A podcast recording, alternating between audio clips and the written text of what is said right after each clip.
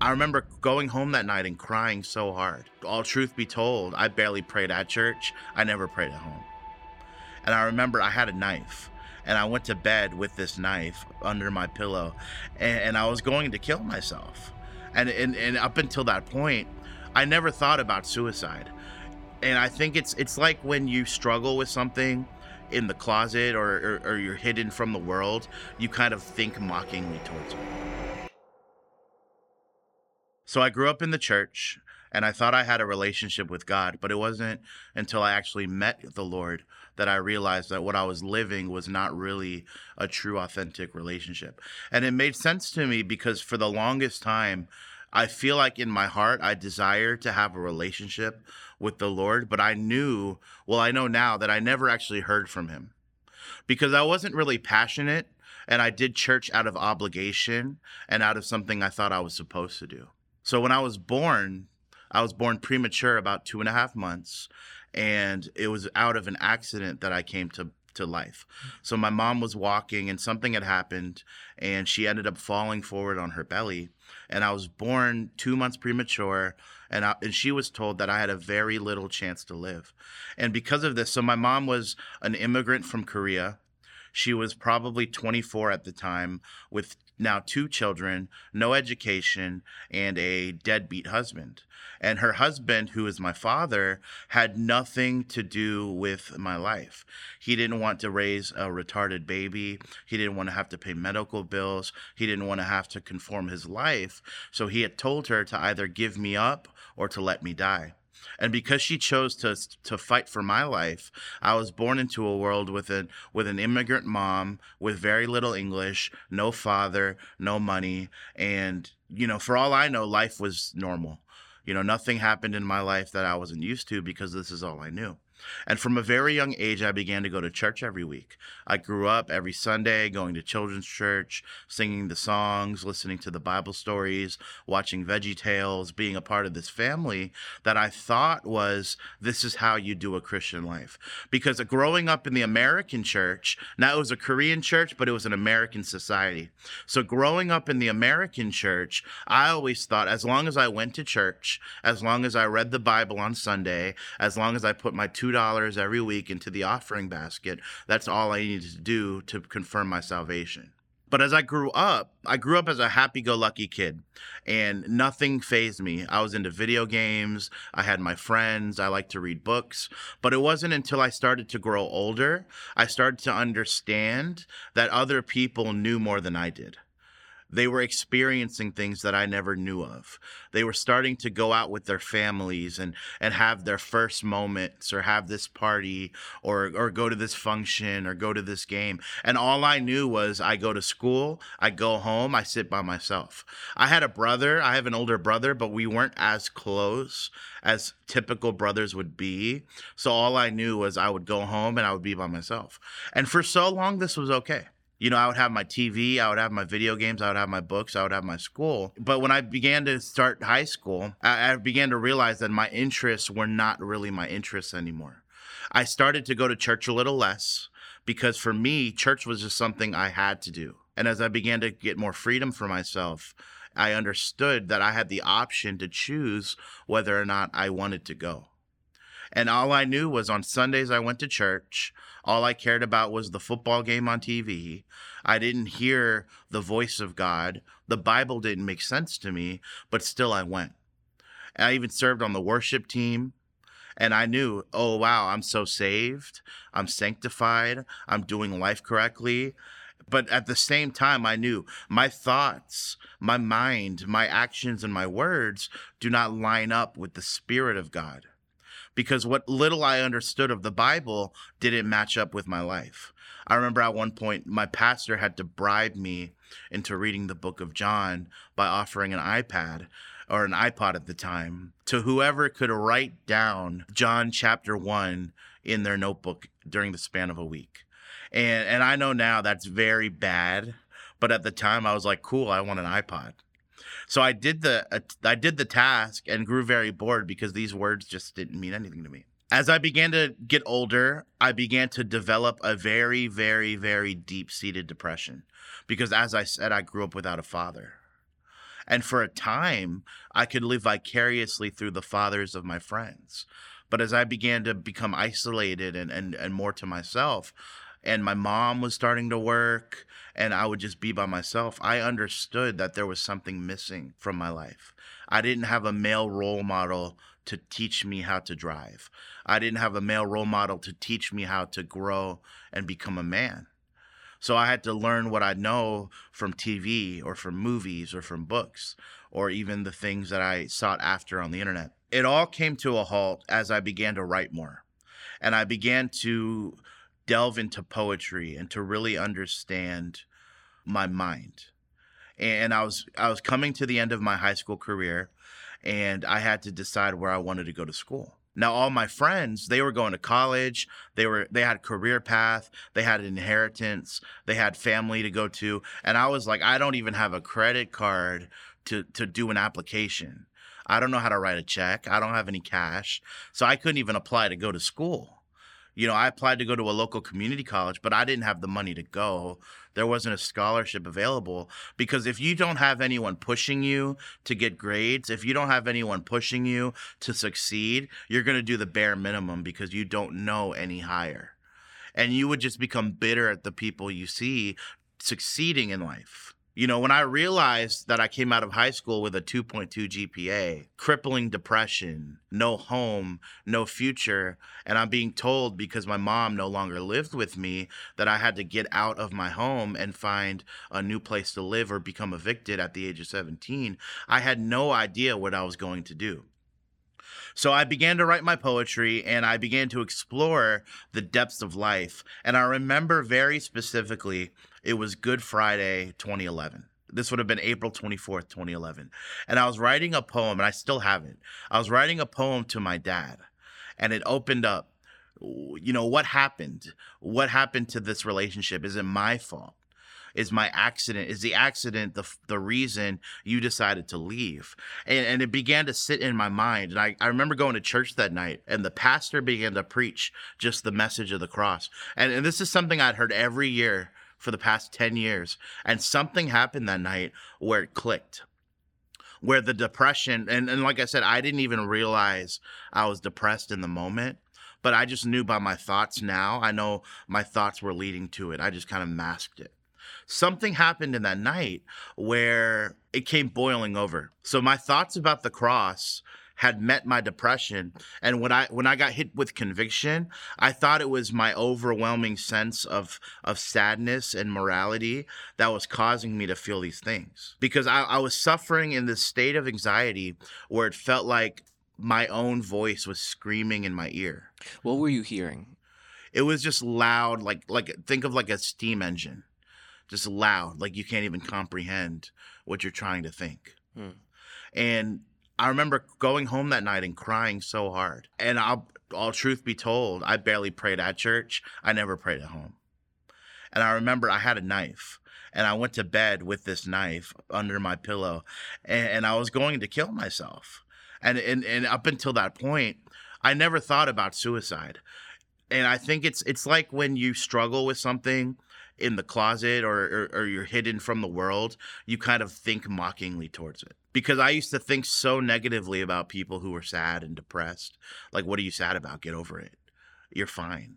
What are you going to kill yourself for? But I remember I, I said for the first time, God, if you're real, can you save my life? The next thing you know, I was awake. It was the next day. I didn't even remember this event happening until a few weeks later. And I just carried on with my life. It was Saturday now. And at the time, I had begun to go to a high school ministry. You know, out of my school, there was a um, an FCA club, Fellowship of Christian Athletes, and I would start to go. And I remember I got invited to a meeting that was held to plan a future event. There was going to be kind of like a prom alternative being held, um, and I I went to this meeting, and people started sharing their testimonies for no reason it was just at the end of this meeting. We're all in high school. Someone's sharing, uh, um, you know, um, a female was sharing about how she narrowly escaped being assaulted. Um, a guy was sharing about how he had gotten a speeding ticket and how the Lord had convicted him. And I felt this tug in my heart share what happened to you. And at first, I was a little confused because I was still sitting in my depression to the extent where I didn't want to make new friends. I didn't want to branch myself out there. I didn't even want to ask for help. I was so stubborn. I was like, I'm going to just figure this out on my own. And I remember sitting in this meeting, and the Lord said, Share what happened to you. And I began to speak. You know, for my whole life, I've been alone. I've been lonely. I haven't had real friends that I could trust. And, and I go out of my way to accommodate the needs of other people because I don't want to face my own realities. And I started to say things that I didn't even think about before. You know, I, I wish I had a dad. You know, I'm not okay. And bear in mind, everyone else in this room is was about my age. And what had happened was they didn't have the words to say to me because of their lack of experience. But one person did offer to pray for me. And I remember they started to pray for me. And I grew up in a, a Presbyterian church where no where if one person was praying, no one else said a word. They didn't believe in the laying on of hands. And all prayers were always broad in general. And I remember the second someone touched me, I could feel something coming over me, which I now understand to be the Holy Spirit. And one person had a guitar, they started singing the song Let It Rain. And I just remember crying so bitterly. I didn't even understand in the moment that it was the process of my salvation. It wasn't until a few months later that I understood that this was the Lord beginning to move in my heart. And, and I'm not to say that I got delivered from my depression, but I had gotten to a point where now I had access to something greater. Now I had access to a community, and now I had access to the Holy Spirit. And, I and I know for for about two years, as I started to do ministry, I still struggled with this depression. And and it bothered me even more because I started to cut things out of my life and I started to do the things that I knew I had to do to be a son of God. But when I went home at night, I still struggled by myself. I didn't know how to be alone. I didn't know how to see things happen and not be a part of it. You know, I was involved in a community, but the second those individuals went to school, I broke over a weekend because I didn't know how to have a relationship with God because I was trying to pursue Him as my Father in heaven without ever knowing what it was to have a Father on earth. And this caused me to develop a self hatred along with my depression because here I am, not only sad about my situation, but now I'm upset about my response to my situation. So my prayer was never for deliverance or for peace, but it was always for resolution and to get something that I didn't have.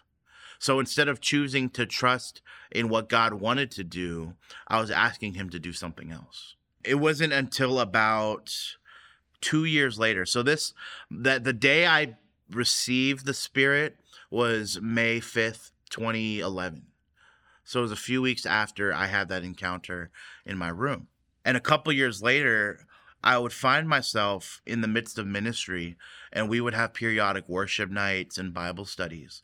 And I would be in the midst of worshiping God, but in the back of my mind, I heard, go put your head through that window. Go go out into the street in the middle of the night. And it was like these pervading thoughts. So what depression does is it, it feeds upon itself right? I think there's a misconception that depression is a state of constant sadness. But it's it really is a mental thing where if if I was happy, I, I wouldn't say I was bipolar, but I was definitely borderline expressions of it because I would be I was a person who was known as having extremely high highs and then all of a sudden I could flip. Like I could be in the midst of conversation and next thing you know I was in the corner by myself, you know, sad and and broken. And there would be these bouts of we would have a prayer meeting, we would have a service, we would have a worship night, and all I wanted to do was sit in the corner for about 30 45 minutes by myself and I remember very vividly, like the whole group would go upstairs from the basement to go fellowship, eat, commune. And I would sit in the corner of the basement, just sad, crying, no thought, staring at the ground. And I was always known as this person who would kind of do that. And it, it culminated in June of 2013, where I figured I finally had enough. I was at this worship night and you know this voice in my head of saying go break the window with your head. Go kill yourself. And and truth be told i had these thoughts every now and then. Kill yourself now. Or wouldn't that don't you wish you would have done it? And i knew it wasn't the holy spirit and i didn't know about deliverance but i knew that something had to be done. So through the help of a friend's mom i got checked into shady grove hospital in maryland and I told them, look, I'm depressed, I'm suicidal, I need help. And I was sitting in this hospital room. And I remember they took everything from me my, my phone, couldn't have anything that could hurt yourself with. And I remember sitting there, I had a book, and it was Mike Bickle's book, After God's Heart. And I was, it it's very funny that as I was in this state, I had already started a campus ministry. I was a leader in a ministry. I was doing administration. I was a church leader at some point.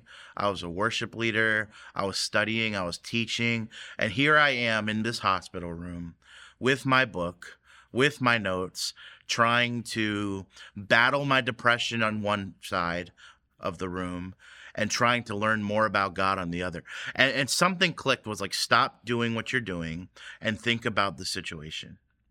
And it just occurred to me in that moment like how can i keep trying to pursue the lord healthily while ignoring all of these issues? And i remember turning on the tv and i flipped to the 700 club right? Because i was like okay christian programming. And misty edwards of ihop was on the tv telling her testimony. So if you've noticed a theme testimonies have kind of shaped different seasons of my life. Mm. and she's talking about when she was younger, she had cancer and she trusted the Lord and she got healed and she got cancer again and then she got healed. And something started to wash over my spirit. And I started to, to look at the Lord and say, God, I trust you. I believe in you. And I just began to talk to him. And I believe truly in that hospital room, I got set free from so many things that were plaguing my spirit to the point where I asked him if I could just go home. I was like, you know, I think I'm okay. But I'm sure they hear that a lot from people who are going through mental illness and don't want to go to where they need to go. So they're like, you know what? You need to go check into this facility. I remember going to this facility. They sent me to the Psychiatric Institute of Washington in the middle of DC. It's the number one at the time mental health clinic in the city. And this was not where I belonged. I was a 20 year old person doing ministry, just loving the Lord. And I'm getting stuck with people who were in gangs, got caught selling drugs. One of them got beat in the middle of the night for, for racism. So I'm in this facility and I'm saying to the Lord, I remember just crying so hard the first night I was there, saying, God, why am I here? What happened to lead me here? Why did I put myself in this situation? And all of a sudden, I began to think of Joseph. What he said to his brothers, you did you thought you were sending me here to kill me, but the Lord sent me here for a purpose. So I heard the voice of God oh, not audibly, but very clear in my mind, saying to me, "You did not put yourself in the situation. You put yourself in the hospital and I set you free. You're here for a purpose." And I remember I spent the full first day so sad and sorry for myself. And after that, the Lord started to use me even to speak into the to the lives of the people in that in that hospital. I remember praying for people. I gave my study Bible away.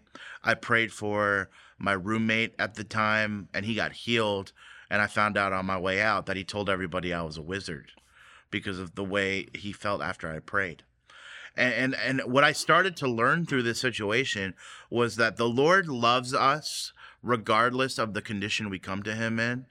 And he doesn't even put a timeline on our healing and deliverance. Because if the Lord would have put me in a place of ultimatum of of you know, you need to behave, you need to act right, you need to think right, you need to stop feeling the way you're feeling. But what I discovered was it was okay to be depressed because through that process I learned that the Lord continued to love me. And and I remember just coming out of that place with almost a new lease on life. Because when I went into that place, I would wake up, go to work at 4 a.m., get off at noon, go to ministry, pray at night, get out of prayer at 2, go back to work, sleep every other day, not have any time to myself. And I was beginning to burn myself out. And I believe that that place of burnout is really what contributed to my state. My anxiety came back. You know, I thought the world was against me. If anyone ever said no, I felt rejected. And the Lord began to tear those layers away from me. And I truly believe it's those seasons of pain, those seasons of heartbreak, those seasons of destitution that caused a foundation to be built.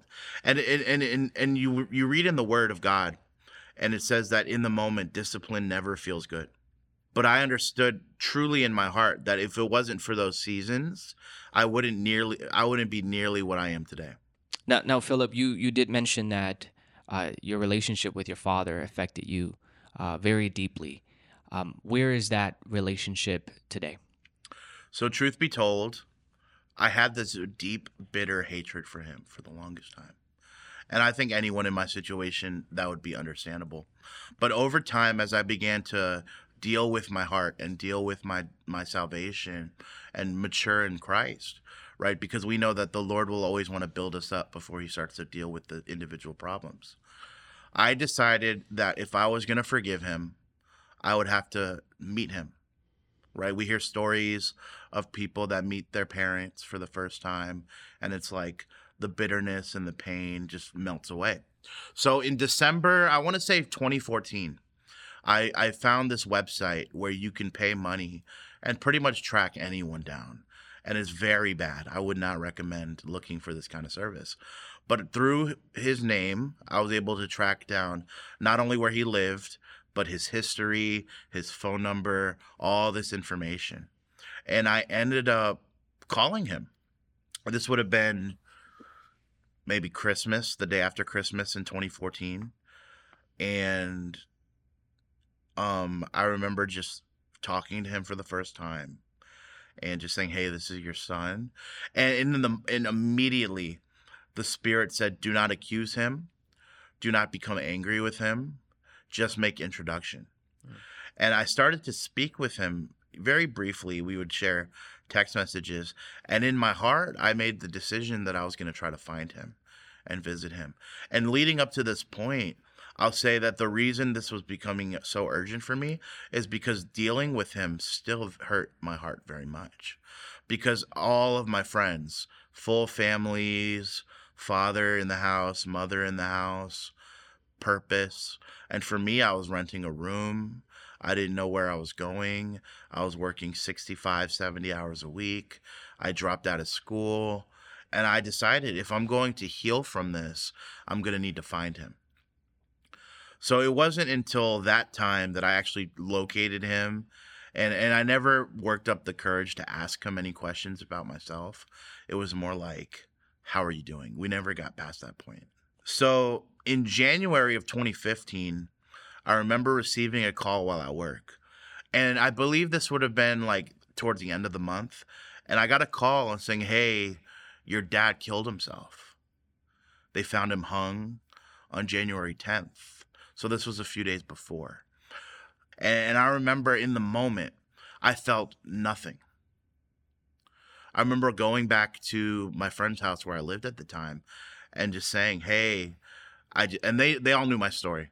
I said, "Hey, my I just found out that my dad killed himself." And immediately everybody's in a panic like, "How are you doing? How are you feeling? What's going on?" I'm like, "I'm just good. Just carry on. Just letting you know." And it almost scares me right now to say that it was such a numb feeling. But but I know that I had cried so many tears. I felt so many emotions. Remember, at this point, I'm 21 years old. And I remember I went to church the next day and I think someone had told the pastor at the time what had happened. And people start to come over to me offering condolences. And still, I, I almost feel nothing. But as we began to worship, something started to come over me. And I'm thinking, oh man, I'm never going to be able to resolve this. I'll never get to tell him how I felt. I'll never get to say this. I'll never get to do that. And all of a sudden, this weight of sorrow, this weight of bitterness, almost like a whale, almost like a crushing rock, fell on me. And I remember sitting down, and the strongest and most powerful moment of ache came over me. And it felt exactly like how I felt in the darkest moments of my depression before Christ. It, it's almost like a pain in your chest. It's almost like a pain in the front of your head, not even like a headache, but it just it just hurts. And I remember I cried for so long in that in that seat, and people are coming over to me, and like I didn't want to hear nothing. I didn't want to say anything, and and it was just for for weeks at a time. I would be okay, and then all of a sudden it would just descend on me. I'd be fine, and then I would break. And it, even like a year to the day was one of the hardest days because I'm not thinking about the fact that he died. I'm not thinking about the fact that he killed himself. I'm not thinking about the fact that I lost my dad. I'm thinking about I never got to have this thing, and now I'll never get to have this thing. When it's abstract and when there's hope, you never you can never break because there's always something to achieve. But when you know that this thing was here and it just got taken away from you, it's like a it's like a swift kick in the face right? I just remember how broken I felt. And even in the midst of my sadness and in the midst of this brokenness, the Lord was still speaking, right? Because if we look at the word, and it says that when Elijah was on the mountain, the voice of God came through a still small voice. Elijah looked for him in the fire, he looked for him in the wind, he looked for him in the lightning. But it wasn't until he quieted his soul and listened to the whisper of the wind that the Lord began to speak over him the, the, the life and the love that he had for him. So God was saying to me, You're still crying over this thing because you haven't asked me for peace right? And and he almost almost as if to say, if I were to ask him for a peace from the first day, it would have been available to me. And I sat on the edge of my bed and I remember praying, Father, give me peace. Give me rest. And I don't know, I can even feel it coming into this room now. But for the first time, I began to take God at his word. Give me rest, give me peace. And it's like every thought that I had began to become silent over me and I could almost feel a physical release of the things that were bothering me, the things that hurt me, the thoughts that I was having. It's almost like a tangible release. And, and I can honestly say that ever since those times, I haven't had that type of sorrow. I haven't had that type of brokenness. I haven't had that type of relationship with the Lord where I would serve Him, get burnt out, and disappear from the church. Show back up, repent, serve him, get burnt out, leave the church. Because that was my pattern. I was that guy that started something, got excited, and didn't finish. Had an idea, got discouraged, and bowed out. But then the Lord began to break the cycles of my life that were caused by those early things the things of my of my childhood stemming from the accident of my birth that caused me to lose my confidence. The the the speech impediments the the learning disabilities that he never exposed me to. Because when i was born as i said i was not supposed to live. But the but god healed me years before i ever knew about him. And, and he began to say these things to me. The devil tried to kill you but I delivered you from that. I healed you from that. I saved you from that. So, therefore, because I did it before, I'm going to heal you through this. Because I did it before, I'm going to set you free from this. And, and, and, through that process of understanding who God was, I was able to understand who I was to Him, and that allowed me to to change the trajectory of my mind, to change the trajectory of my future, simply because I chose to believe Him at His word. Hmm. How's your uh, relationship with your with your mother? Hmm? It's actually good. You know, we were estranged for a while. We've had our ups and downs. Um, so what I didn't say was she was physically abusive as I grew up, and I grew up with a fear of her, not like a healthy fear, but a tangible fear. And I remember she apologized about 10 years ago for the way she brought me and my brother up. I remember there'd be times where it's like, if you cry, you better call your school and tell them you're not going to make it in today. And what it was revealed to me in the spirit was that was a manifestation of helplessness, of fear, of grief. And once I was able to really love the Lord, it gave me a deeper appreciation for not just who she was, but what she went through. Because I think as a kid, I was never really able to grasp her story. Hmm. I think now our, our relationship isn't where I want it to be, but I think it's in a very healthy place. Yeah. Philip, up to this point in your life, who is Jesus to you? I'd say Jesus to me is literally everything. Even from the moment I got saved, even through everything that happened, there was a there was a difference in my mind. Whereas before, I would barely ever think about Jesus. It'd be like, "Oh, it's almost Sunday. It's almost time to go to church." Even at church, I'm not thinking about Jesus. But now it's like every day when I wake up, whatever I'm doing, even when I choose not to obey him, he's still on my mind. And and this acknowledgement to whereas I can trust him. He is my savior, he is my father, he is my friend, he is my comforter, he is my shepherd, he is my deliverer. All of these things we say, I've had to learn what they mean one thing at a time.